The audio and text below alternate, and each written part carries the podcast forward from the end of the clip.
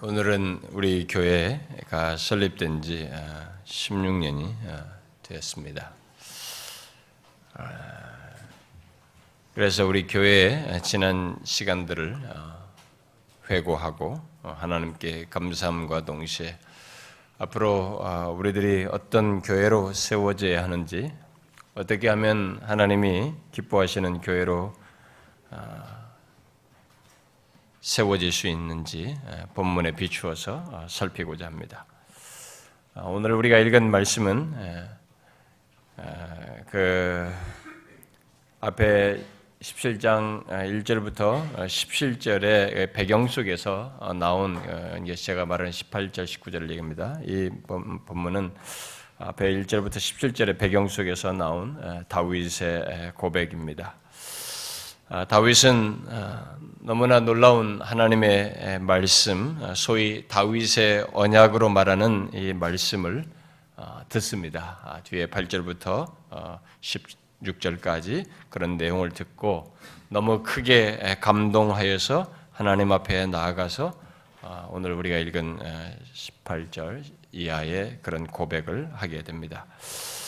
아, 그는 18절에서 하나님께 주 여호와여 나는 누구이오며 내 집은 무엇이기에 여기까지 이르게 하셨나이까라고 하면서 하나님께서 어, 과거로부터 어, 지금까지 심지어 그 다음 19절에는 또 장래까지 어, 약속해 주시는 그 말씀을 언급을 하는데 그 앞에 내용에서 장래까지 언급을 하죠. 그런 장래까지 약속해 주시는 말씀에 대해서 너무나 황송해 하면서 아, 감사한 내용입니다. 아, 여러분은 하나님 앞에서 음, 이런 다윗이 한 이런 어, 말을 이런 고백을 아, 또 이런 질문의 표현으로서 한번 해본 적이 있습니까? 주 여호와여 나는 누구이오며 내 집이 무엇이기에 여기까지 이르게 하였습니까? 하나님, 제가 누구이기에 아, 그리고 우리들의 가족과 내 삶에 얽혀 있는 우리들이 무엇이기에 아, 여기까지 이르게 하셨습니까? 라고 고백한 적이 있습니까? 아, 심지어 장래까지 약속하시는 말씀을 붙들고 하나님께 대한 깊은 감사를 마음 깊은 곳에서부터 해본 적이 있습니까? 아, 저는 지나온 저의 삶에서 뿐만 아니라 아, 우리 교회와 관련해서 여기 다윗이 고백한 것을 아, 똑같이 하고 싶은 심정입니다. 다윗이 다윗의 이 고백은 앞에 8절부터 16절에 기록된 내용, 곧 하나님께서 다윗과 그의 집에 행하신 또 행하실 말씀을 듣고 마음에 크게 감동하여서 한 말입니다. 결국 자기와 자기 가정에 지금까지 베풀어 주신 하나님의 은혜, 그리고 장래에 대한 자신의 후손의 장래에 대한 아, 약속의 말씀을 인하여서 감사의 고백을 한 것입니다. 주여와여 나는 누구이오며 내 집이 무엇이기에 여기까지 이르게 하였나이까. 일찍이 야곱이 이와 비슷한 고백을 한 적이 있었죠. 자기가 혼자 홀몸으로 그 광야를 다 지나서 그 먼 삼촌 집에 라반의 집으로 갔다가 아, 그때는 정말 두려워서 피하는 참 너무 외롭고도 힘든 여정에 그렇게 조촐하게 갔던 그가 아, 이제 어느 세월을 지나서 다시 자기 집으로 돌아가는 길에 많은 아내들과 이제 가족 자녀들을 데리고 또 많은 육축을 데리고 이렇게 가는 길에 형이 형 에서가 온다는 소식을 들었죠. 형 에서가 자기를 죽일 거라는 생각을 하고 그 형 에서를 만나기 전에 하나님 앞에 섰죠. 독대를 하면서 아, 기도를 하게 되는데 그때 하나님께 기도를 드리면서 이렇게 말을 했습니다.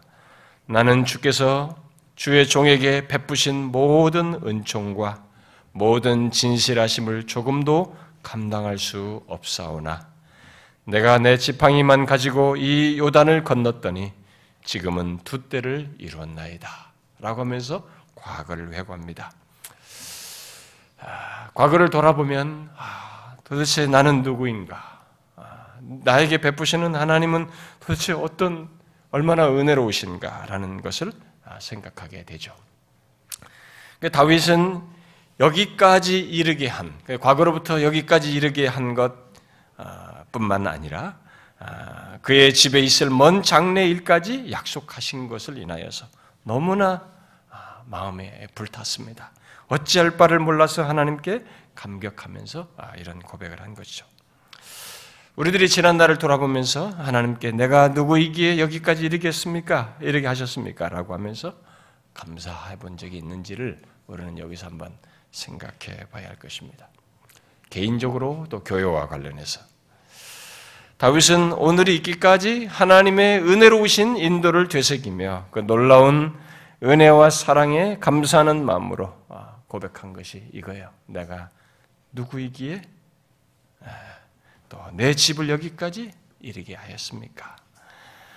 아, 그는 하나님을 주 여호와라고 여기서 부르게 되는데 그러면서 그에 반해서 자기 자신은 이제 종의 집이라고 합니다. 종으로 어, 이렇게 말을 하면서 종의 집에 있을 장래 일까지 말씀하신 것. 대비해서 이렇게 하나님 앞에서 자신이 얼마나 은혜를 입은 자인지를 대비적으로 말해줍니다. 근데 이 사무엘서, 사무엘 상하 그리고 역대 상하에서 여호와에 대한 이 호칭 앞에 주자를 붙인 데가 여기 딱 네 번밖에 안 나와요. 여기밖에 안 나오는 표현입니다.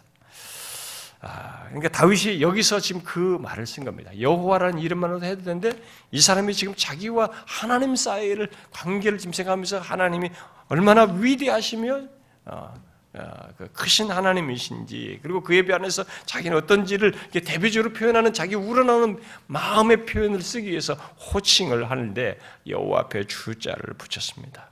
주 여호와 이렇게 얘기했습니다. 아,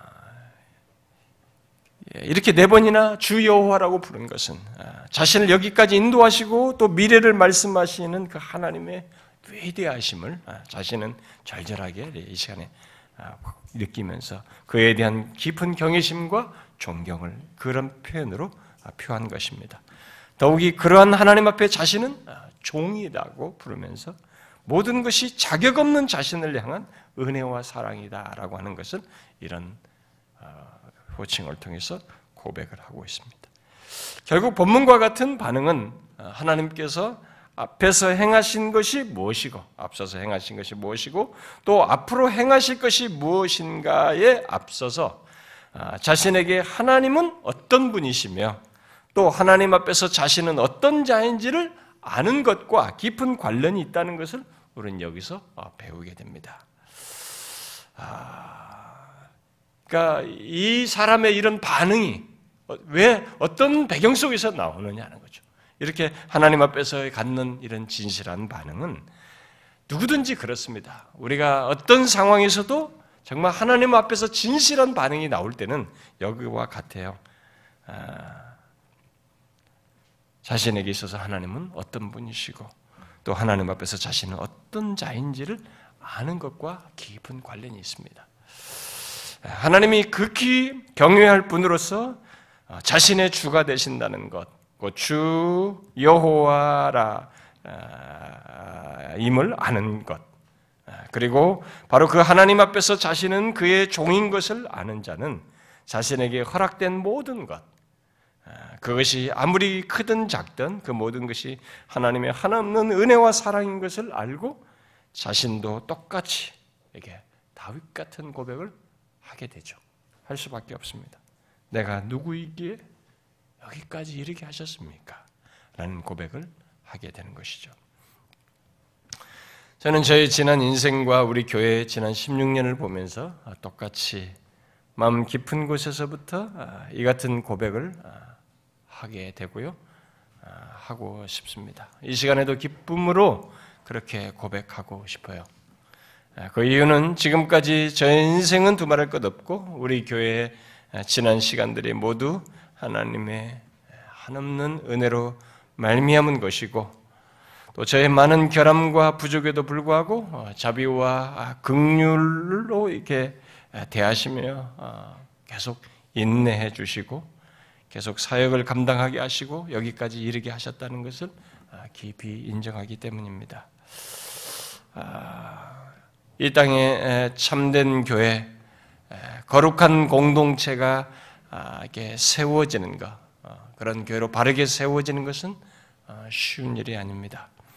그저 사람들이 모여 다양한 끈과 관계로 묶여서 어, 어, 이게 이루어 한 공동체를 이루거나 또 어떤 마케팅 방법에 의해서 또 어떤 비성경적인 체험과 체험 등으로 어, 사람들이 모이는 것이 아니라 말씀과 성령에 의해서 사람들이 변화되고 그 안에서 유기적으로 움직이는 교회 공동체로 세워지는 것은 쉬운 일이 아닙니다.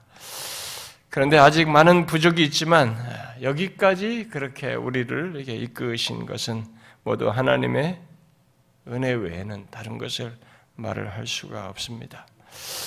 아, 특별히 저 같은 경우도 보면은 지난 시간에 저를 보면 음, 부족과 아, 실수, 아쉬움 또 인생 속에서나 여러 가지 면에서 아, 무지함, 부족한 무지들이죠. 아, 무지 속에서 행한 많은 일들이 이렇게 지나가요. 아, 스크린처럼 보입니다. 그런데도 그 가운데서 아, 영혼의 유익을 얻고 소생하는 사람들, 또 변화되는 사람들이 계속 있어 온 것은 아, 그 어떻게 설명할 수가 없을 정도로 모두 하나님이 이 모든 것을 행해 오셨다라고 밖에 말할 수가 없습니다. 중간중간 마음이 잠시 교만할 때도 있었고 또 진리를 사랑 안에서 나타내며 양육하는 것에서 미숙함을 드러내는 것도 있었고 또 살아온 인생 지식이 짧아서 섣부른 판단과 행동을 한 적도 있었고 또 그 와중에서도 어, 어, 이렇게 참 음, 성숙치 못한 게 뭔가 하나님을 의지하지만 그래도 어, 갈 바를 알지 못했던 그런 순간들이 있었지만 그 와중에서도 하나님은 아, 불쌍히 여겨주시고 또 성도들에게 계속 은혜를 베풀어 주셨던 것을 보게 됩니다. 아, 물론 쉽지 않은 아, 대상들이 있었죠. 그동안 우리 교회가 가치 있게 여기며 지켜온 것들, 바로 하나님의 말씀을 따라 가능한 한 하나님의 말씀에 좀 철저해 보고 싶고, 어, 이 세상 정신에 타협하지 않고 하나님의 말씀을 따라 아, 교회를 세우며 섬기고 싶은 이런 것들이 있었고 그런 가운데 자연스럽게 그러다 보니 사람의 어떤 냄새들과 사람을 높이는 것들을 지양하고 하나님 중심적인 신앙과 삶과 사역을 가지려고 아, 해 왔을 때 그런 것들을 흔드는 예, 또 그것을 흔들도록 유혹하는 그런 일들이 꾸준히 있어 왔고 뭐 저는 현재도 어, 그런 것은 있다고 봅니다. 그럼에도 불구하고 여기까지 이르게 된 것은 모두 하나님의 놀라운 역사와 인도 때문이라고밖에 말할 수가 없습니다. 아, 여러분들, 여러분들은 좀 불편하게 생각할지 몰라도 제가 몇 차례 말한 대로 우리 교회는 아, 외인 부대 같은 교회입니다. 아, 여러분들이 듣기 싫어할지 몰라도 진짜로 그렇습니다. 아, 나는 아니야라고 생각할 이유가 없습니다. 아, 우리는 정말 외인 부대 같은 교회라고 저는 생각해요. 일부러 찾아온 사람들이 많다 보니 그만큼 개성들이 강하고 어, 아, 그 개성이 강하다고 하는 것은 아, 두 가지 특성이 있다는 말이 되는 것입니다. 아, 실제로 강한 개성들을 가지고 있다 보니 우리는 그동안의 지난 시간 속에서 또 지금도 저는 마찬가지라고 보는데요. 두 가지 모습을 드러냈습니다. 하나는 그런 자신이 말씀에 의해서 좀 힘든 과정 속에서 아, 깨지는 그것이 하나가 있었고 또 다른 하나는 그런 강함 때문에 이렇게 융화를 못하는 것입니다. 아, 그리고 못 견디는 것이죠. 아, 이런 후자들은 자신의 이 개성 강함을 생각을 거의 못해요. 못하고 자기 바깥에서 문제를 주로 찾습니다. 자신은 성격이 좋다. 자신은 남들보다 낫다. 그럼 뭔가 우월함이 있다. 잘난 것이 있고 또 뭔가 있다라고 아, 생각을 하지 모르지만 아, 자신의 개성 강함을 아, 생각을 못합니다. 여러분 사람의 개성은 이렇게 하나님의 말씀에 의해서 녹아내려지지 않는 이 개성 강함은 탁월한 사람들도 있지만은 아주 열등한 사람들도 있는 것입니다. 열등한 사람도 자신의 그 열등함을 강하게 드러내면서 융화를 못하고 말씀에 꺾이지 않는 경우가 있는 거거든요. 어쨌든 이렇게 개성이 강한 사람에서 어, 융화를 못하고 어, 잘 견디지 못하는 그런 사람들은 무슨 교회 분위기가 어떻다. 자기가 본 지금까지 본 교회 분위기가 너무 다르다. 어? 예배 방식이 어떻다. 사람들의 기도하는 모습이 뭐 어떻다. 어? 성경 공부하는 방식이 어떻고 성경 공부 내용이 어떻고 심지어 성경 공부 교재가 어떻고 나눈 방식들이 나는 불편하고 어? 심지어는 뭐 저의 목사의 설교나 설교 방식, 설교의 길이까지도 아, 시비를 겁니다.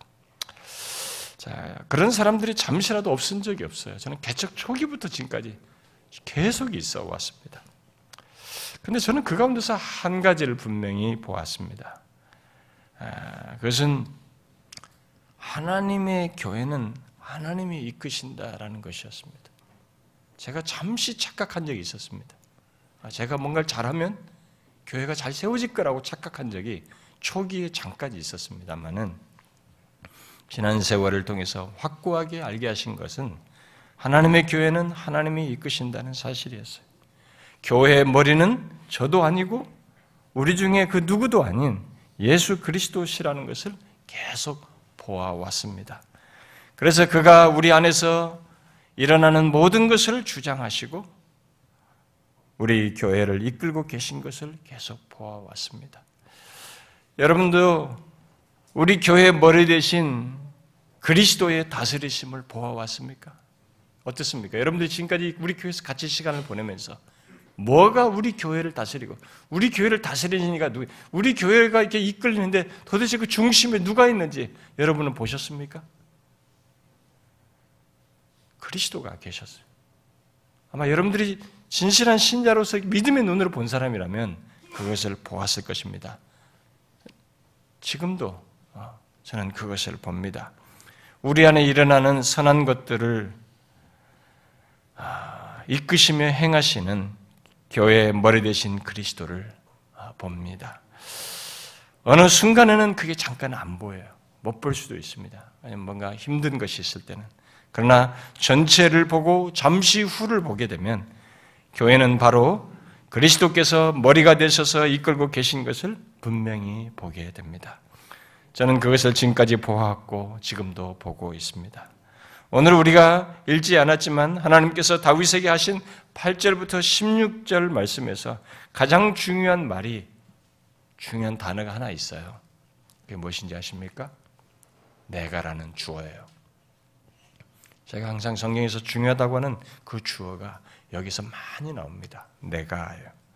곧 하나님께서 내가 너를 데려다가 이스라엘의 주권자로 삼았고 너 양치기였잖아. 근데 양치기였던 너를 데려다가 내가 이스라엘의 주권자로 삼았고 내가 너와 함께 있어 왔고 내 모든 원수들을 네 앞에서 멸하였다라고 하신 뒤에 또 내가 내 이름을 위대하게 위대하게 만들어 주리라라는 말로 시작해서 내가 하겠다라고 하는 영어로 I will 이라는 말을 반복해서 뒤이어서 쓰게 됩니다. 그러나 여러분 아십니까? 바로 그것이 언약 가운데 있는 하나님의 백성들의 삶 속에서 있는 하나님과의 관계 속에서 하나님이 행하시는 일이에요. 특별히 하나님의 교회 속에서 행하시는 것입니다. 저는 하나님께서 그가 그 내가 했다라고 하신 말씀과 함께 아, 그 함께 있어서 행했다라는 이 말씀을 우리 교회의 지난 역사 속에서도 똑같이 봅니다. 그런데 하나님은 다윗에게 거기서 멈추지 않고 내가 하겠다라는 말씀을 계속 말씀하시고 계시는데 그렇게 했듯이 뭐 내 이름을 위대하게 만들어 줄 것이다. 내 백성 이스라엘을 위해 한 곳을 정할 것이다. 그리고 아, 심을 것이다. 아, 거룩 거기를 거룩하게 할 것이다. 또 사사 시대 같지 않고 모든 원수에서 벗어나게 편히 쉬게 할 것이다. 또 여호와가 너를 위하여 집을 지을 것이다. 그리고 너희 후손과 나라를 견고하게 할 것이다. 등등 계속 I will, I will 하셔요. 내가 하겠다, 내가 하겠다라고 말씀하시는데 그렇게 하셨듯이 하나님은 우리에게도 똑같이 내가 하겠다라고 말씀하신다고 믿습니다. 바로 우리의 미래와 관련해서도 똑같이 그렇게 말씀하신다는 것입니다. 하나님의 그 하나님께서는 우리들에게 그 무엇보다도 아, 그의 교회를 향해서 똑같이 아, 내가 행했던 것처럼 또 내가 하겠다는 말씀을 하시는 것으로 믿습니다. 그것의 가장 강력한 증거는 아, 그리스도를 교회의 머리로 말씀하신 사실이 잘 말해줍니다. 그리스도를 교회의 머리가 되신다라고 말한 것은 머리 대신 그가 우리를 다스리시고 머리로서 계속 우리를 이끄시는 일을 처음부터 끝까지 하신다는 것을 아, 말해주는 것입니다. 그러므로 하나님은 우리의 장래의 삶에서도 지금까지도 머리가 되셔서 그리스도께서 교회를 이끄시고 그 몸에 속한 지체들인 우리들을 지금까지 이렇게 행해 오셨고 이끄셨겠지만 여기까지 이렇게 하셨겠지만 장래에서도 똑같이 아, 교회에 대해서 우리들에 대해서 내가 하겠다는 말씀을 그대로 아, 드러내시라고 믿습니다. 그러면 우리는 그 말씀을 믿고 또 그렇게 하실 하나님만 믿고 그러면 가만히 있으면 되겠는가? 그건 아닙니다. 우리는 여기서 하나님께서 그 말씀을 어떤 관계 속에서 또 어떤 배경 속에서 말씀하셨는지를 어, 주목할 필요가 있습니다. 아, 어떤 배경 속에서 이런 말씀을 하셨습니까? 아, 우리가 앞에 지금 배경절 1절부터 3절을 읽었죠. 그 7장 1절과 2절의 배경 속에서 하나님은 내가 하겠다라고 말씀을 하셨습니다. 그 말은 내가 하겠다는 이 내가 너를 위해서 이렇게 이렇게 하겠다, 너의 미래에 이렇게 하겠다는 이것을 하나님은 기계적으로 말씀하신 것이 아니고 아, 인격적인 교통 속에서 하시며 그러기를 원하신다는 것을 우리에게 말해줍니다. 그러면 다윗이 7장 1절부터 2절, 2절, 1절과 2절에서 말한 보인 반응이 무엇입니까? 하나님께서 주위의 모든 원수를 다 이기게 하여서 자신을 자신은 이 백향목 궁에서 좀 좋은 궁을 짓고 궁에서 평안히 이게 살게 하셨을 때 하나님의 임재를 상징하는 여호와의 언약궤는 여전히 이 회막 가운데 임시적인 그런 거죠. 어, 그런 회막 가운데 있는 것을 안타까워하면서 성전을 짓고자 하는 마음을 자발적으로 기꺼이 가졌습니다. 그러면서 그런 마음을 굉장히 우러나온 마음으로 가졌던 거죠. 결국 하나님을 위해서 내가 어떻게 뭘 하고 싶다. 그러면 하나님이 기, 하나님을 기쁘시게 하고 싶다. 하나님이 원하시는 걸 하고 싶다라는 마음으로 네, 그런 것을 표현한 것입니다. 제가 이전에도 이 본문을 잠깐 말하면서 언급한 바 있습니다만은 다윗은 여기서 자신이 그 은혜를 입어서 현재의 삶이 있게 된 것을 기억하고 어떻게 하면 하나님 앞에 내가 잘 할 수 있을까? 어떻게 하면 하나님이 기뻐하시는 걸 할까라는 그런 마음으로 성전을 짓게 좋겠다. 예? 성전을 짓고 싶다라고 하면서 그 얘기를 꺼낸 것으로 볼 수 있습니다. 하나님은 바로 그런 반응을 보이는 다윗에게 이전에도 그의 삶 속에서 현재까지 자신이 행해 오셨지만 미래 또한 내가 하겠다. 라고 말씀을 하셨습니다. 우리가 생각할 사실은 바로 이것입니다. 하나님께서 우리를 위해서 특히 그리스도의 몸된 교회를 위해서 지금 여기까지 한 것을 넘어서서 미래에도 내가 하겠다는 말씀과 행동을 똑같이 이런 인격적인 교통 속에서 또 기꺼운 반응 속에서 아, 하신다는 거죠. 아, 하나님은 이런 아우위를 기계적으로 하질 않습니다. 이런 인격적인 관계 속에서 아, 하기를 원하시고 또 하십니다.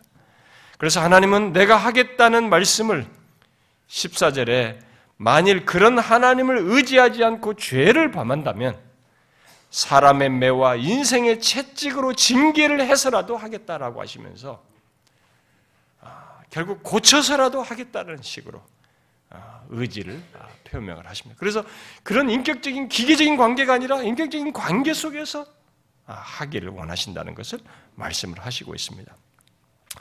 그것은 하나님께서 자신의 친 백성들에게 하시는 말씀으로서 내가 하겠다는 것이 얼마나 아, 어, 확실한지를 드러내면서 아, 그것을 기계적이 아닌 인격적인 관계 속에서 하기를 원하신다는 것을 표현한 말이라고 할 수 있습니다. 채찍을 해서라도 바르게 세워서라도 하겠다는 거죠. 다윗은 그런 하나님을 오히려 굉장히 감격했습니다. 감격해가지고 말을 한 것이 오늘 본문에 하나님 내가 누구이기에 내 집은 무엇이기에 여기까지 이르게 하셨습니까? 이렇게 고백을 한 것입니다. 그러므로 여기 사무엘하 7장에서 우리에게 강조하는 사실은 아, 신학적으로 이 다윗의 언약이라는 중요한 내용을 말하고 있지만 그 언약이 아, 얼마나 은혜롭고 어, 또 인격적인 관계 속에서 아, 갖는 것인지를 우리에게 말해주고 있습니다. 다시 말해서 내가 아, 하나님께서 내가 행했고 또 계속 내가 하겠다고 하시는 바로 그 하나님과 그런 하나님을 알고 경험하는 자의 기꺼움 아, 그리고 이 자발적인 헌신 곧 어떻게 하면 하나님이 기뻐하시는 것을 할까 하는 마음 예, 그리고 깊은 감사 속에서 하나님께 더욱 잘하고 싶어하는 마음을 가진 이 다윗을 여기서 우리에게 말해주고 있습니다. 아, 저는 이 시간에 곧 우리 교회 설립 주일에 지난 시간 동안 하나님께서 이렇게 함께 해 오신 것을 알고 또 앞으로도 어, 내가 하겠다고 하시면서 계속 자비와 긍휼을 베푸시며 은혜로 우리를 이끄실 하나님을 기억하고 아, 법문과 같은 관계를 우리들과 하나님 그리고 저를 비롯해서 우리 개개인과 아, 하나님뿐만 아니라 우리 교회와 하나님과의 관계를 갖기를 소원해요. 하나님은 계속 변함없이 아, 우리를 대하실 겁니다. 하나님은 변하지 않아요. 하나님은 변함이 없으시고 계속 은혜로우실 것입니다. 문제는 우리들이에요. 과연 우리들이 내가 하겠다고 하시면서 우리의 인생을 이끄시고 우리 교회를 이끄실 그 하나님께 대하여 다윗처럼 하기를 원하는가 하는 것입니다.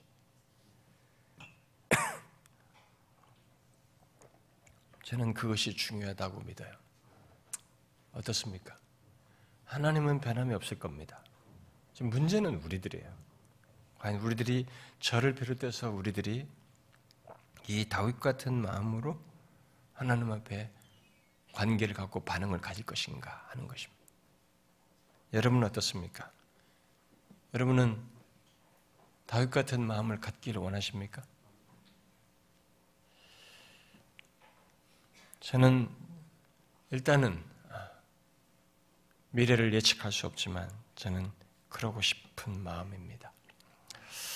내가 하겠다고 하시며 이끄시는 그 은혜로우신 하나님께 어떻게 하면 아, 목회를 잘할 수 있을까? 아, 진실한 목회자가 될 수 있을까?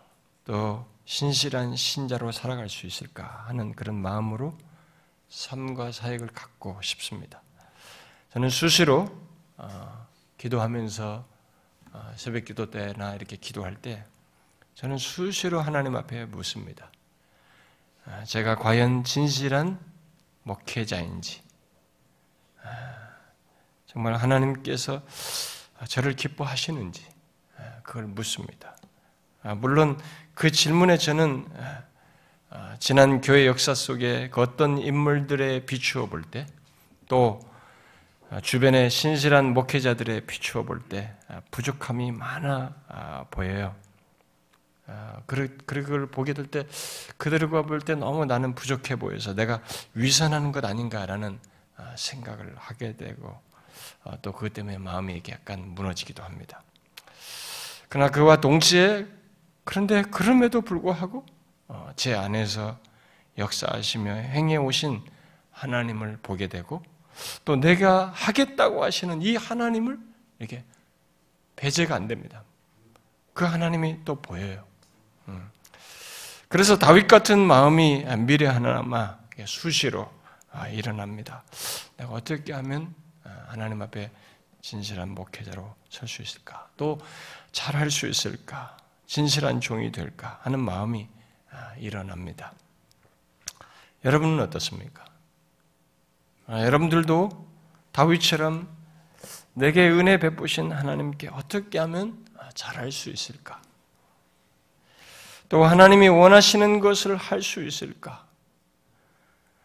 아니, 하나님이 기뻐하시는 것을 하고 싶다라는 이런 마음을 갖고 있습니까? 한 번밖에 없는 이 땅에서의 삶입니다. 우리들이 죽을 때까지 계속 중고등학교 학생 같은 삶을 살지는 않습니다. 또 죽을 때까지 계속 20대 같은 삶을 살지도 않습니다. 우리는 모두 그때 그때 나이의 삶을 지나다가 결국 어, 최종에 이르게 됩니다. 제가 아무리 20대로 돌아가고 싶다고 해도 돌아가지지 않습니다. 시간은 저에게 이렇게 20대는 저에게는 영원한 과거입니다. 딱 한 번밖에 없는 시간을 이렇게 지나가는 것입니다.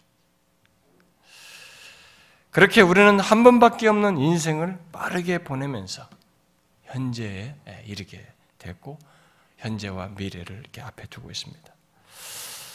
아, 게다가 인생 중에 좀 뭔가 할 수 있는 시간은 사실 전체 인생 중에 짧습니다. 우리에게 70이든 80이든 인생을 장수하도록 어느 정도 인생을 다 산다 치더라도 그 인생 중에서 뭔가 할 수 있는 인생의 시간은 정말로 짧습니다. 아, 지성이 성숙하고 또 쓸만한 시간을 좀 쓸 수 있고 또 몸에 힘을 쓰고 내가 어느 정도 벌이가 있어서 뭔가 물질을 좀 들일 수 있고 뭔가라도 내게 있는 재능과 시간과 물질을 쓸 수 있는 시간은 짧습니다. 요즘은 그렇게 영향력을 발휘할 수 있는 시간이 더 빨리 끝나고 있어서 짧아요. 명태도 빨라지고 그래가지고. 얼마 전에 은퇴를 앞둔 나이 드신 목사님이 저와 이렇게 같이 앉은 자리에서 다른 목사님 옆에 계셨는데요. 이제 인생을 좀 알고 어, 그래서 하나님의 말씀을 좀 어, 조금 풍성하게 전할 수 있게 됐다는 거예요. 근데 은퇴가 한 2, 3년 앞둔 것 같습니다. 인생을 조금 알게 됐고 그러다 보니까 하나님의 말씀도 좀 더 풍성하게 전할 수 있게 됐다는 거예요. 그러려고 하니까 바로 은퇴하게 되었다고 이렇게 얘기를 했습니다. 그러면서 60이 넘어서야 인생을 조금 알게 되었고 하나님의 말씀도 더욱 성숙하게 또 풍성하게 전할 수 있게 된 것 같다고 얘기를 하셨어요. 우리의 인생이 그렇습니다. 아, 저도 아직도 설리고 있어요. 저도 60대 가면 조금 더 나아질지 모르겠지만 무르익어서 뭔가 할 수 있다고 할 때는 잠시밖에 되지 않습니다. 인생 중에서. 그러다가 우리는 이내 이 세상을 떠나게 되는 것이죠.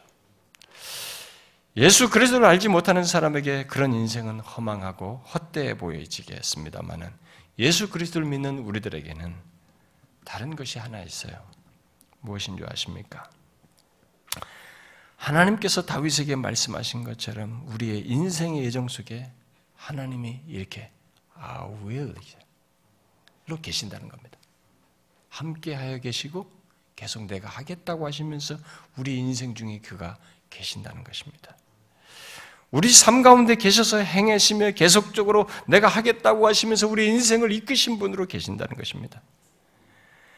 그러므로 중요한 것은 가장 결정적인 것이 그 내용이기 때문에 여기서 중요한 것은 이 결정적인 내용을 품고 그 하나님께 다윗 같은 반응을 할 수 있는가 하는 것이. 내가 뭘 잘하는 것은 무슨 2차적이에요. 다 써, 하나님 없이 내가 잘한다는 것은 다 의미가 없어지고 썩어질 것이고 너무 유한한 것들이거든요. 그런데 우리에게서 가장 결정적인 것이 예수 믿는 우리에게 있는 것입니다. 하나님이 계셔요. 하나님이 계셔서 뭔가를 이루시며 뜻을 이루시며 자신이 하고자 하는 것을 우리를 통해서 하시고 있는 것입니다. 그렇기 때문에 그것이 결정적이기 때문에 그 하나님께 다윗 같은 반응을 다윗 같은 이런 마음으로 반응을 하면서 삶을 살 수 있는가 하는 것이 다윗처럼 그런 하나님을 보고 기꺼움을 가지고 어떻게 하면 하나님을 잘 믿으며 따를까 하는 마음을 갖는가.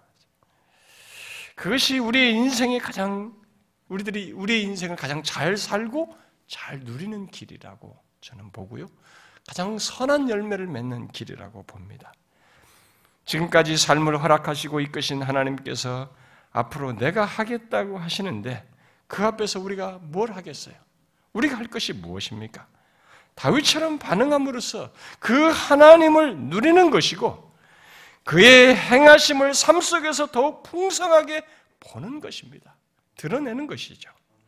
한 번밖에 없는 인생을 그렇게 산다면 그런 자가 된다면 그 인생이 최상이에요. 응? 최상인 것입니다. 돌아보면 알아요. 우리가 임종을 앞에 두면은 더 절절하게 그것을 알게 될 것입니다. 어떻습니까? 여러분들은 이런 사실을 알고 본문을 통해서 이 배우 다윗 같은 이런 것을 보면서 여러분도 그러고 싶은 마음이 있습니까? 내가 하겠다고 하시는 하나님이 계시지 않는다면 우리의 인생은 또 교회의 사역은 우리 스스로 만드는 무엇이어야 하기 때문에 이건 정말로 힘든 일이에요. 아, 조화나 균형이나 아, 유기체성이나 이런 것들을 가질 수도 없고 우리 삶은 인생은 엉망이 되고 원망과 불평, 방향을 상실하고 정말 어렵게 될 것입니다. 허망한 것이 되겠죠. 그러나 하나님은 이 본문뿐만 아니라 성경 전체에서 그를 믿는 자들의 삶 속에서 특히 그 믿는 자들의 장래의 삶과 관련해서도 I will 이렇게 얘기하셔요. 내가 하겠다라고 말씀을 하십니다. 그리고 그는 실제로 그렇게 하셔요. 다윗의 삶에서도 그렇게 하셨고 아브라함의 삶에서도 하셨고 어, 바울의 삶에서도 그렇게 하셨고 실제로 모든 하나님의 백성들의 삶에서 그렇게 하십니다. 그러므로 중요한 것은 그런 결정적인 하나님이 계시니 이제 그런 하나님을 믿고 그 하나님께 다윗 같은 마음을 반응을 할 수 있느냐는 그 다윗의 후손으로 있었던 왕들도 하나님은 여전히 변함이 없었거든요. 아윌 하시면서 계속 계셨어요. 그런데 그 하나님께 다윗 같은 마음을 안 가진 사람들이 많이 있었습니다. 더 많았죠. 오히려 다윗 같은 사람 마음을 가진 사람은 소수였습니다. 그래서 중요한 것은 그거예요. 과연 우리가 이 결정적이고 변함이 없는 하나님은 우리 가운데 계시는데 그 하나님께 우리가 다윗 같은 마음으로 할 수 있느냐라는 거예요. 그러면 아 위를 하시면서 우리에게 이루시는 하나님을 더 많이 누릴 것이고 그 누림 속에서 그렇게 하시는 하나님은 우리를 통해서 많이 드러날 것이 분명하거든요. 그래서 우리에게 질문을 해봐야 됩니다. 과연 우리는 그런 마음이 있는가? 다윗 같은 마음이 있는가? 어떻습니까? 여러분은 그런 마음이 있습니까? 하나님의 은혜를 받은 자에게 그런 마음이 없는 것은 이상한 것이죠. 정령 자신이 하나님의 은혜를 받은 자이고 구원의 은혜를 받은 자이고 이 모든 하나님으로 말미암아서 삶이 현재까지 있게 된 것을 알게 된 사람이라면 이런 마음을 갖지 않는 것은 악의적인 것이죠. 아주 의지적으로 하나님을 거역하는 것이겠죠. 아니면 하나님을 모르거나 그럴 수가 없는 것입니다. 그 은혜를 입은 자는 기꺼이 그러고 싶은 마음이 있는 것이 정상입니다. 그래서 하나님을 대면하는 예배조차도 자기에게는 귀하게 여겨질 수밖에 없고 형식적으로 드리는 것이 오히려 자기는 불편하게 여겨지게 되겠죠. 하나님의 말씀을 듣고 배우는 데서도 기꺼움과 사모함을 갖게 되는 것이 자연스럽겠죠. 자신의 삶 가운데 계신 하나님을 자신이 살면서 인생 중에서 그것을 보는 것으로 인해서 자신은 더 하나님을 의지하고 싶을 것이고 그 하나님이 계신 것 때문에 위안과 기쁨을 맛보겠죠. 보통 교회 안에는 예배를 형식적으로 드리고 하나님의 말씀을 듣고 배우는 것을 수동적으로 이게 하는 사람들, 또 하면서도 토를 달고 자기 방어를 하고 찬송과 기도를 그저 종교 행위 수준에서 하고 또 삶 속에서도 현실의 이 답답함만 보면서 한숨과 불만을 드러내는 사람들이 있어요. 교회를 다니는데도 불구하고. 왜 그렇습니까? 왜 그렇습니까? 그것은 그가 자신의 삶 가운데 계신 하나님, 이렇게 다윗의 삶 가운데서 이끄시는 하나님, 그리고 내가 하겠다고 하시면서 이 계속 삶을 이끄시는 하나님을 모르기 때문에, 그분을 못 보기 때문에 그럴 것입니다. 당연히 그 사람에게는 다윗 같은 반응이 열광주의자들 얘기예요. 어? 극단주의자 얘기예요. 좀 유별난 신앙으로밖에 안 보이는 것입니다. 그러나 그것은 하나님을 몰라서 그럴 것이죠. 특히 하나님과의 복된 관계를 경험하지 않고 있어서 그런 것이겠죠. 여기까지 이르게 하신 하나님, 또 앞으로 내가 하겠다고 하시는 하나님을 아는 사람은 감출 수 없는 한 가지를 갖게 되는 것이죠. 뭡니까? 다윗처럼 어떻게 하면 내가 하나님께 진실할 수 있을까? 하나님을 잘 믿을 수 있을까? 하나님께 기쁨이 될까라는 소원이 있는 것입니다. 그것이 자기에게 완전치 하고 충분치는 못해도 그 소원은 감출 수가 없는 것이에요. 저는 그 소원을 우리가 갖고 하나님 앞에 반응할 수 있기를 바래요. 그러면 우리들이 어떻게 하는 것이 하나님을 잘 믿는 것일까? 이런 반응에 해당하는 표현을 한번 구체적으로 생각해 봅니다. 우리가 어떻게 하는 것이 하나님을 잘 믿고 하나님께 기쁨이 될 수 있을까? 여러분 개인과 관련해서는 스스로 기도하면서 한번 생각해 보십시오. 왜냐하면 다양하게 각자에게 주시는 감동과 생각들이 있을 거예요. 아, 내가 어떻게 하면 주님을 잘 섬길 수 있을까? 여러분들에게 하나님께서 감화 감동하실 거라고 믿어요. 근데 저는 여기서 교회와 관련해서만 좀 덧붙이고 싶습니다. 아, 우리 교회 우리 교회 입장에서 우리 교회와 관련해서 그러면 그렇게 내가 하겠다고 하시면서 여전히 우리 가운데 계신 하나님 하실 하나님을 믿는 우리로서 어떻게 하는 것이 그 하나님께 잘하는 것일까라고 했을 때 저는 아, 상대적으로 예수를 제대로 믿는 것이 아, 희귀해져가고 크게 유혹받는 이 시대 속에서 성경에 충실한 교회를 세우기 위해 우리 각자가 그런 교회의 구성원이 되는 것, 결국 성경에 충실한 신앙과 삶을 가진 신자가 되는 것이라고 생각해요. 제가 고민을 많이 했습니다. 제가 막 구체적인 생각들이 너무 많이 떠올라서 그걸 막 팍 쓰면서 노트를 몇 장을 썼어요. 또 버리고 또 버리고 또 버렸습니다. 여기서 더 많은 생각이 떠올랐지만 제가 이 모든 많은 것들이 결국 무엇으로 하나로 설명될 수 있을까? 교회와 관해서 가장 적절한 게 뭘까? 정말 우리가 실제적으로 가져야 될 게 뭘까? 라고 생각했을 때 저는 이, 이게 우리가 가질 수 있는 답이라고 생각했습니다. 어쩌면 여러분들은 너무 뻔하고 원리적인 것을 말하는 것이 아니냐라고 생각할지 모르겠습니다. 그러나 여러분들이 이 세대를 제대로 안다면 그리고 우리 주변의 영적인 분위기와 대세, 오늘날 교회 다니는 사람들의 신앙과 삶을 본다면 이것이 쉽지 않다는 것을 보게 될 것입니다.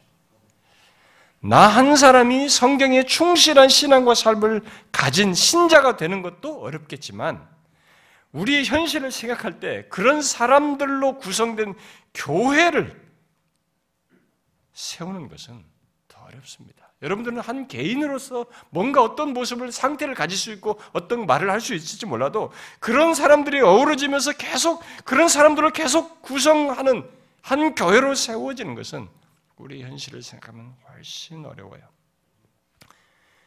특히 사단의 방해가 어느 때보다 더 거센 이 시대에 너무나 다방면으로 이 방해가 있는 이 세대를 생각하면 또 계시록의 말씀대로 두 짐승과 이 거짓 선자들의 이 유혹이 있을 것을 아, 얘기했던 그런 계시록의 예언들을 감안하면 주님 오실 때 더 그런 것들이 더셀 걸 생각하면 지금도 그런 것을 현실적으로 보지만 확실히 더 어렵습니다. 오늘날 교회들 속에는 성경에 충실치 못한 결국 치우친 신앙과 삶에 대한 가르침들이 굉장히 많이 유포되어 있어요. 여러분들은 잘 모르십니다. 제가 여러분들 무시해서가 아니고 저는 많은 목회자들을 통해서 현실적으로 듣고 보기도 하지만 저는 그런 책들을 제가 보잖아요.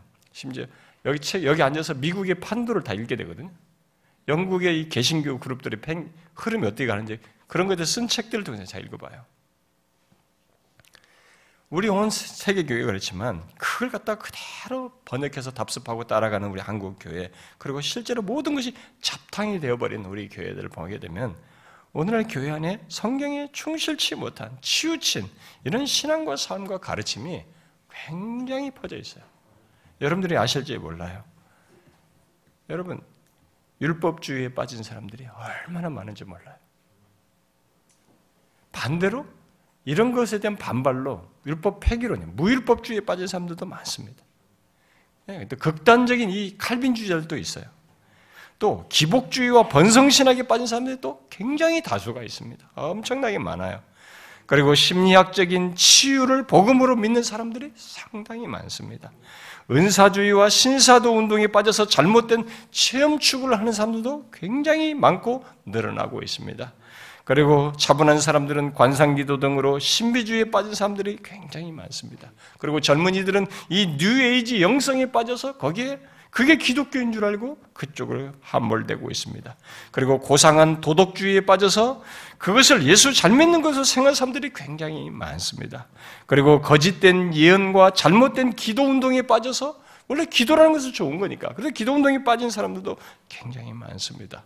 또 잘못된 천국과 지옥에 대한 이해와 함께 잘못된 종말 사상에 빠진 사람들이 많습니다. 얼마 전에 천국에 천국에서 뭐 천국을 갔다 왔다는 이런 것들을 무슨 뭐 이런 책들 우리나라에 번역해서 베스트셀러 같은 책이 있었어요.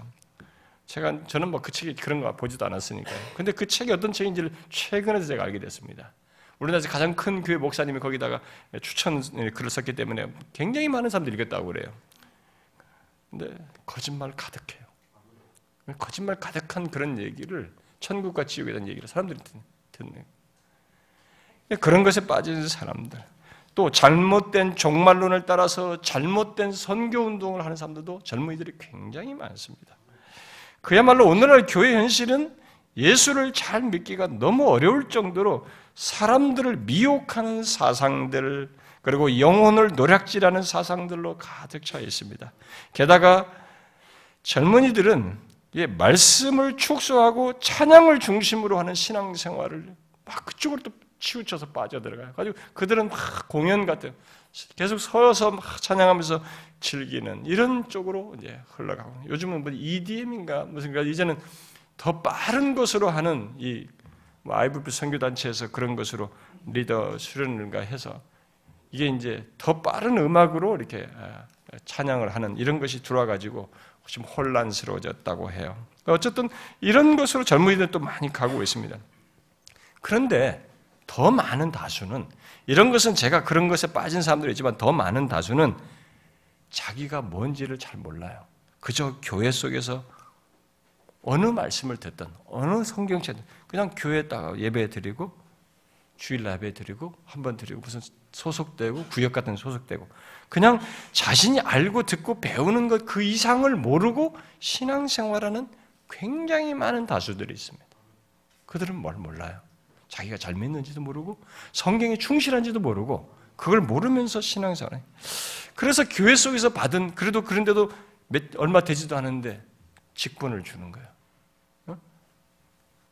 어? 오지도 얼마 조금 됐는데 거듭남도 확인이 안 됐는데 그 사람이 바로 직분 주죠. 직책을 주죠. 그 오랜 친목 관계에 끌리죠. 심지어 오랫동안 이 경조사에 게 있으니까 못 벗어나요, 교회를. 그, 그것 때문에 교회를. 늙어서까지. 이런 끈에 의해서 교회 생활을 하는 사람들까지 굉장히 많습니다. 그래서 익숙한 신앙생활, 그냥 그 패턴을 따라서 하는 사람, 자기들이 운명이, 최종적인 운명이 어떻게 될지도 모르고 그렇게 살아가는 사람들도 교회 안에 굉장히 많습니다. 게다가 나름 바른 것을 주장하는 사람들 사이에서도 좀 혼란이 있어요. 아, 나름 개혁주의를 주장하고 개혁주의와 청교도를 따른다고 하는 사람들도 제가 지난번도 했지만 우월감에 또 빠져 있어요. 그런 것에 대한 우월감을 갖고 나와 너를 나누고는 이 분리주의를 취하는 그런 사람들까지 이제는 바른 것을 말하는 것에 오히려 신물을 나고 혼란을 겪고 반발심을 갖고 권태감을 느끼는 사람들까지 생겨나고 있습니다. 그 가운데서 정말 우리가 성경에 충실한 신자가 되고 그런 자들로 구성된 교회를 이룬다는 것이 이런 현실과 세대 속에서 얼마나 이게 어려운 일인지 여러분 한번 생각해 보셨어요?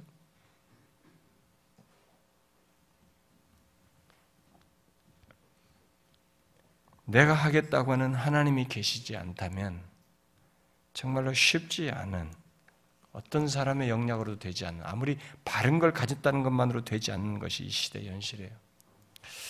그런 가운데서 우리들이 어떻게 하면 하나님을 잘 믿을 수 있을까? 그 성경에 충실한 신자가 되고 그런 신자들로 구성된 교회가 될까를 생각하고 그것을 추구하는 것이 우리가 답이라고 생각하게 됩니다. 그러면 그걸 구체로 어떻게 할 수 있겠어요? 성경에 충실한 신자가 되고 그런 신자들로 구성된 교회가 되려면 어떻게 됩니까? 길은 하나예요. 그것은 교회 머리 대신 그리스도께서 말씀과 성령으로 역사하시며 이끄시는 것을 경험하는 것밖에 없습니다. 다른 길은 모두 치우친 길이 돼버립니다. 그 외의 길은 바른 것도 되지 않고 성령의 성경에 충실한 것도 되지 않습니다. 우리는 모두 성경에 충실한 교회가 되고 신자가 되려면 그 길을 가야 돼요. 그것은 아, 나의 신앙과 삶에서뿐만 아니라 내 개인의 삶에서뿐만 아니라 우리 교회 속에서 그것을 보고자 해야 합니다. 그것이 없으면 아무리 사람이 많아도 또 우리를 놀래킬 기적과 어떤 놀라운 일이 있어도 거짓 것이 된다는 것을 알아야 됩니다. 따라서 우리는 그리스도께서 말씀과 성령으로 다스리시는 것에 충실하고자 해야 됩니다. 거기에 전하는 거, 가르치는 거, 모든 이 저를 비롯해서 리더는 사역자며 가르치는 거, 배우는 모든 성도 구성원 지체들이 공동체 구성원들이 다 그것에 충실하고자 해야 됩니다. 어떻게 하면 하나님을 잘 믿을 수 있을까? 하나님이 기뻐하시는 신자가 되고 교회가 될까? 그런 사역자가 되고 또 그런 우리 리더들이 될까에 대한 이 대답은 이런저런 사업 계획이나 할 일, 어떤 그런 것들에 앞서서 말씀과 성령으로 다스리시는 그리스도를 충실하게 따르는 교회를 이루고자 하는데 이것이 이론이 아니라 실제적인 우리의 신앙과 삶이 교회의 실제적인 내용이 되고자 하는 수고를 해야 돼. 노력을 추구를 해야 되는 것입니다. 그 속에서 내가 하겠다고 하시는 하나님과의 교제, 그리고 그분의 은혜와 복을 누리는 것, 그리고 놀라운 하나님의 역사와 부흥이 다 그 속에서 일어나요. 그것을 벗어나서는 진정한 역사가 일어나지 않습니다. 그러므로 내가 여기까지 이르게 하셨고 또 미래에도 내가 하겠다고 하시는 하나님과 교통하려면 또 그분께 잘하고 싶다면 그분을 잘 믿고 싶다면 그의 마음에 드는 신자와 또 교회가 되고 싶다면 우리 쪽에서 할 수 있는 것은 우리의 머리 대신 그리스도 그리고 그의 다스리심을 나타내시는 성령께서 말씀으로 역사하시는 것을 알고 하나님의 말씀을 통한 성령의 역사, 그리스도의 다스리심에 충실하면서 그것에 온 마음을 쏟아야 합니다. 여기서 충돌이 일어날 수 있어요. 어떤 사람은 거부할 수 있습니다. 또 이것을 이론적으로 할 수도 있습니다. 이것을 소홀히 할 수도 있습니다. 그러나 명심하셔야 됩니다. 이것을 빗나가는 것에서는 우리의 신앙은 참신앙일 수 없어요. 그리고 성경에 충실한 신자로서 설 수가 없습니다. 하나님 앞에서 정말 마음에 드는 신자로서 흡족해 할 수는 없어요. 다윗 같은 사람은 될 수 없는 것입니다. 뒤에 보면은 조금 하나님을 잘 믿다가 조금 변질되는 사람들도 있었어요. 그런 사람들, 왕들 중에. 그런 모습은 가질 수 있을지 몰라요. 그러나 다윗같이 하나님께서 기뻐하시는 신자는 될 수 없는 것입니다. 기독교에는 옛날에도 그랬지만 지금도 제가 지금 교회 머리 대신 그리스도에게서 말씀과 성령으로 다스리시는 받는 것이 가장 이것을 실천적으로 갖는 것이 가장 건강하고 바른 신자이며 성경이 충실한 신자라고 말을 하고 그런 교회라고 했는데 이 사실과 관련해서 기독교 역사에 크게 세 가지 치우침이 있었어요. 하나는 머리 대신 그리스도와 분리된 성령의 역사를 주장하는 부류들이 있었습니다. 가지고 성령, 성령, 성령만 하는 거야. 이들에게는 그리스도가 상당히 무시됩니다. 상대적으로 실천적으로 알지를 못해요. 이런 부류들이 있었고 지금도 그런 부류가 있습니다. 그리고 말씀과 분리된 성령의 역사, 또 말씀 없는 성령의 역사를 말하는 사람들이 많았어요. 역사 속에. 지금도 그래요. 그러니까 성령의 역사를 하는데 말씀과는 동떨어진 거예요. 그러니까 이상한 종교, 이상한 체험과 이상한 성령의 역사를 주장하는 그룹들이 있습니다. 그러니까 지금도 똑같이 이 부류가 나타나요. 세 번째 또 치우친 부류는 뭐냐면 그리스도의 다스리심이 성령의 그리스도의 다스리심과 성령의 생생한 역사가 없는 말씀주의예요. 말씀을 되게 중요시 여기고 바른 거, 옳은 것을 중요하는데 메말라 있는 거예요. 그리스도의 다스리심과 성령의 생생한 역사가 없는 거예요. 그냥 말씀 주의예요. 말씀만 얘기하는 거예요. 그래서 잘못된 가르침과 체험의 이런 것들로 인해서 삐져나가는 치우치게 되는 이런 일이 있게 된 겁니다. 이 새 치우침이 있었어요. 우리는 이 새 치우침에 빠져서는 안 됩니다. 그래서 우리들이 그리스도의 다스리심이 선명하고 말씀과 성령의 다스리심. 근데 이것이 우리 입장에서는 성령의 다스리심이 말씀을 통해서 우리 입장에서는 말씀이 최 모든 것이에요, 사실은.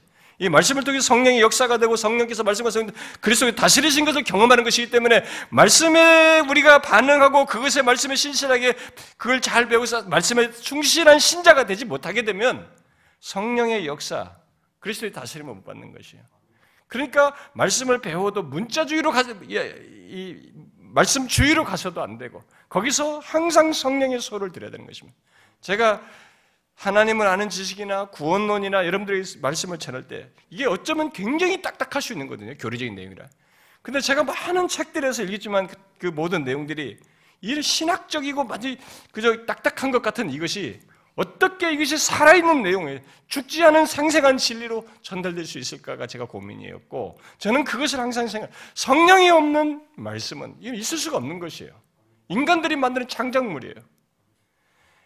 우리는 그것을 경험하고자 해야 되는 것이죠. 그런 가운데서 우리가 거부하지 않고 그것을 튕기지 않고 기꺼이 그런 역사 속에 자신을 내어드리며 반응하며 변화되는 것을 구해야 하는 것입니다.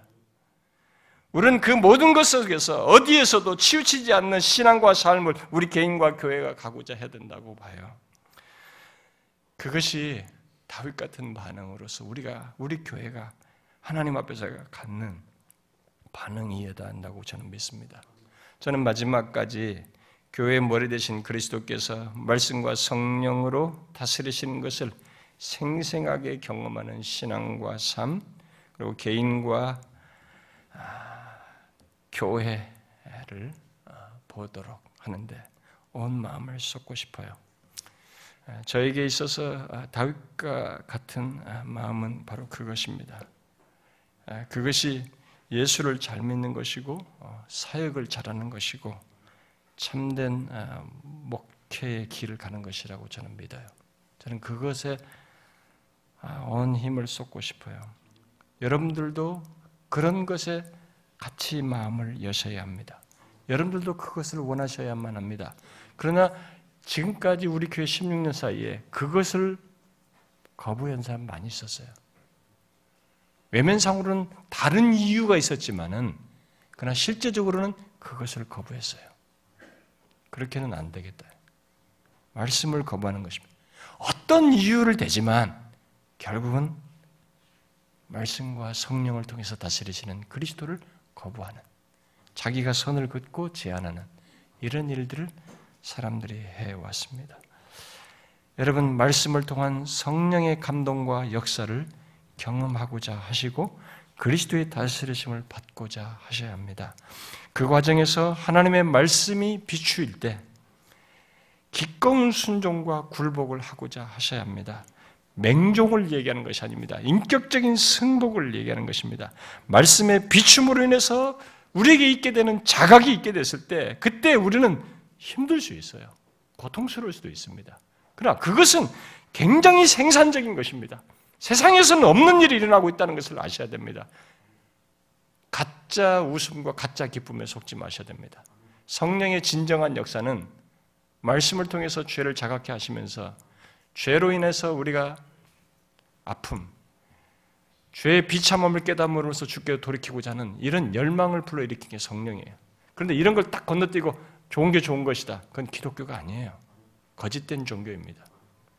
그래서 하나님의 말씀에 비추인 바를 따라서 여러분들이 성령께서 감화 감동하신 것에 예민함으로써 그렇게 우리를 교회 구성원으로 다루시고 그리스도의 몸 안에 두시고자 하는 그리스도의 다스리심에 충실하셔야 합니다. 만일 우리가 말씀을 아, 잘 믿고 배우는 데서 아, 그렇게 반응을 하게 된다면 우리 교회는 성경에 충실한 교회, 성령이 역사하는 교회, 그리스도가 다스리시는 교회를 가질 수 있어요. 아, 이 간단한 사실이지만 이 복잡하고 혼탁한 세상에서 다윗과 같은 반응으로 하나님 앞에 잘 믿는 신자요, 잘 믿는 교회로 세워지려면 우리는 이것을 경험해야 됩니다. 어떻습니까? 저는 남은 여생도 어, 그것을 위해서 사역하고 어, 말씀을 전하고 어, 여러분들과 함께 한 공동체로 세워나가고 싶습니다. 여러분들도 진실한 그런 성경에 충실한 교회가 되고 싶으면 그렇게 하셔야 됩니다. 만일 제가 잘못된 가르침과 도덕적인 큰 결함이 있으면 저를 내리 강단에서 내려도 괜찮습니다. 그러나 그거 외에 비본질적인 요소에서 저의 부족함이 보이면 보일 수 있습니다. 제가 인생을 얼마나 살았다고 만박하게 판단할 수 있겠습니까? 부족함이 보일 수 있습니다. 그리고 여러분들이 볼 때 제가 마음에 들지 않는 것도 있을 수 있습니다. 비본질적인 것 때문에 이 본질적인 것까지 놓쳐버리는 그런 어리석은 일을 하지 말아야 됩니다. 흔하게 말하듯이 우리 어렸을 때 아이들 이게 다라이 같은 데다 이렇게 어? 아이 목욕했잖아요. 이 물 버릴 때 아이도 같이 버린 건 아니잖아요. 응? 물이 중요한 겁니까? 아이가 중요합니까? 본질적인 것은 그게 더 중요한 거잖아요. 비본질적인 것 때문에 여러분들이 하나님께 대한 신앙까지 같이 버리는 건 아니잖아요. 그러니까 그런 부족은 여러분들이 말해 주시고 또 고쳐 나가기도 하고 또 여러분도 감당하기도 하고 그 부분은 또 여러분들이 제가 못하는 부분 여러분들이 하셔야 되기도 하고 내가 다 하는 것은 아니잖아요. 젖병 신자로 만들 건 아니지 않습니까? 여러분들 다 성숙하게 만들어야지. 내가 일일이 다 젖병을 할 수는 없잖아요. 우리는 어쨌든 이것을 같이 감당하면서 성경에 충실한 교회. 이게 다윗 같은 반응으로서 우리가 이 시대 속에서 가질 수 있는 길이라고 봐요. 어떻습니까, 여러분? 그러고 싶습니까? 우리가 함께 구하면서, 인내하면서, 수고하면서, 참아가면서, 세워가면서 그런 교회로 세워지길 바래요. 기도합시다.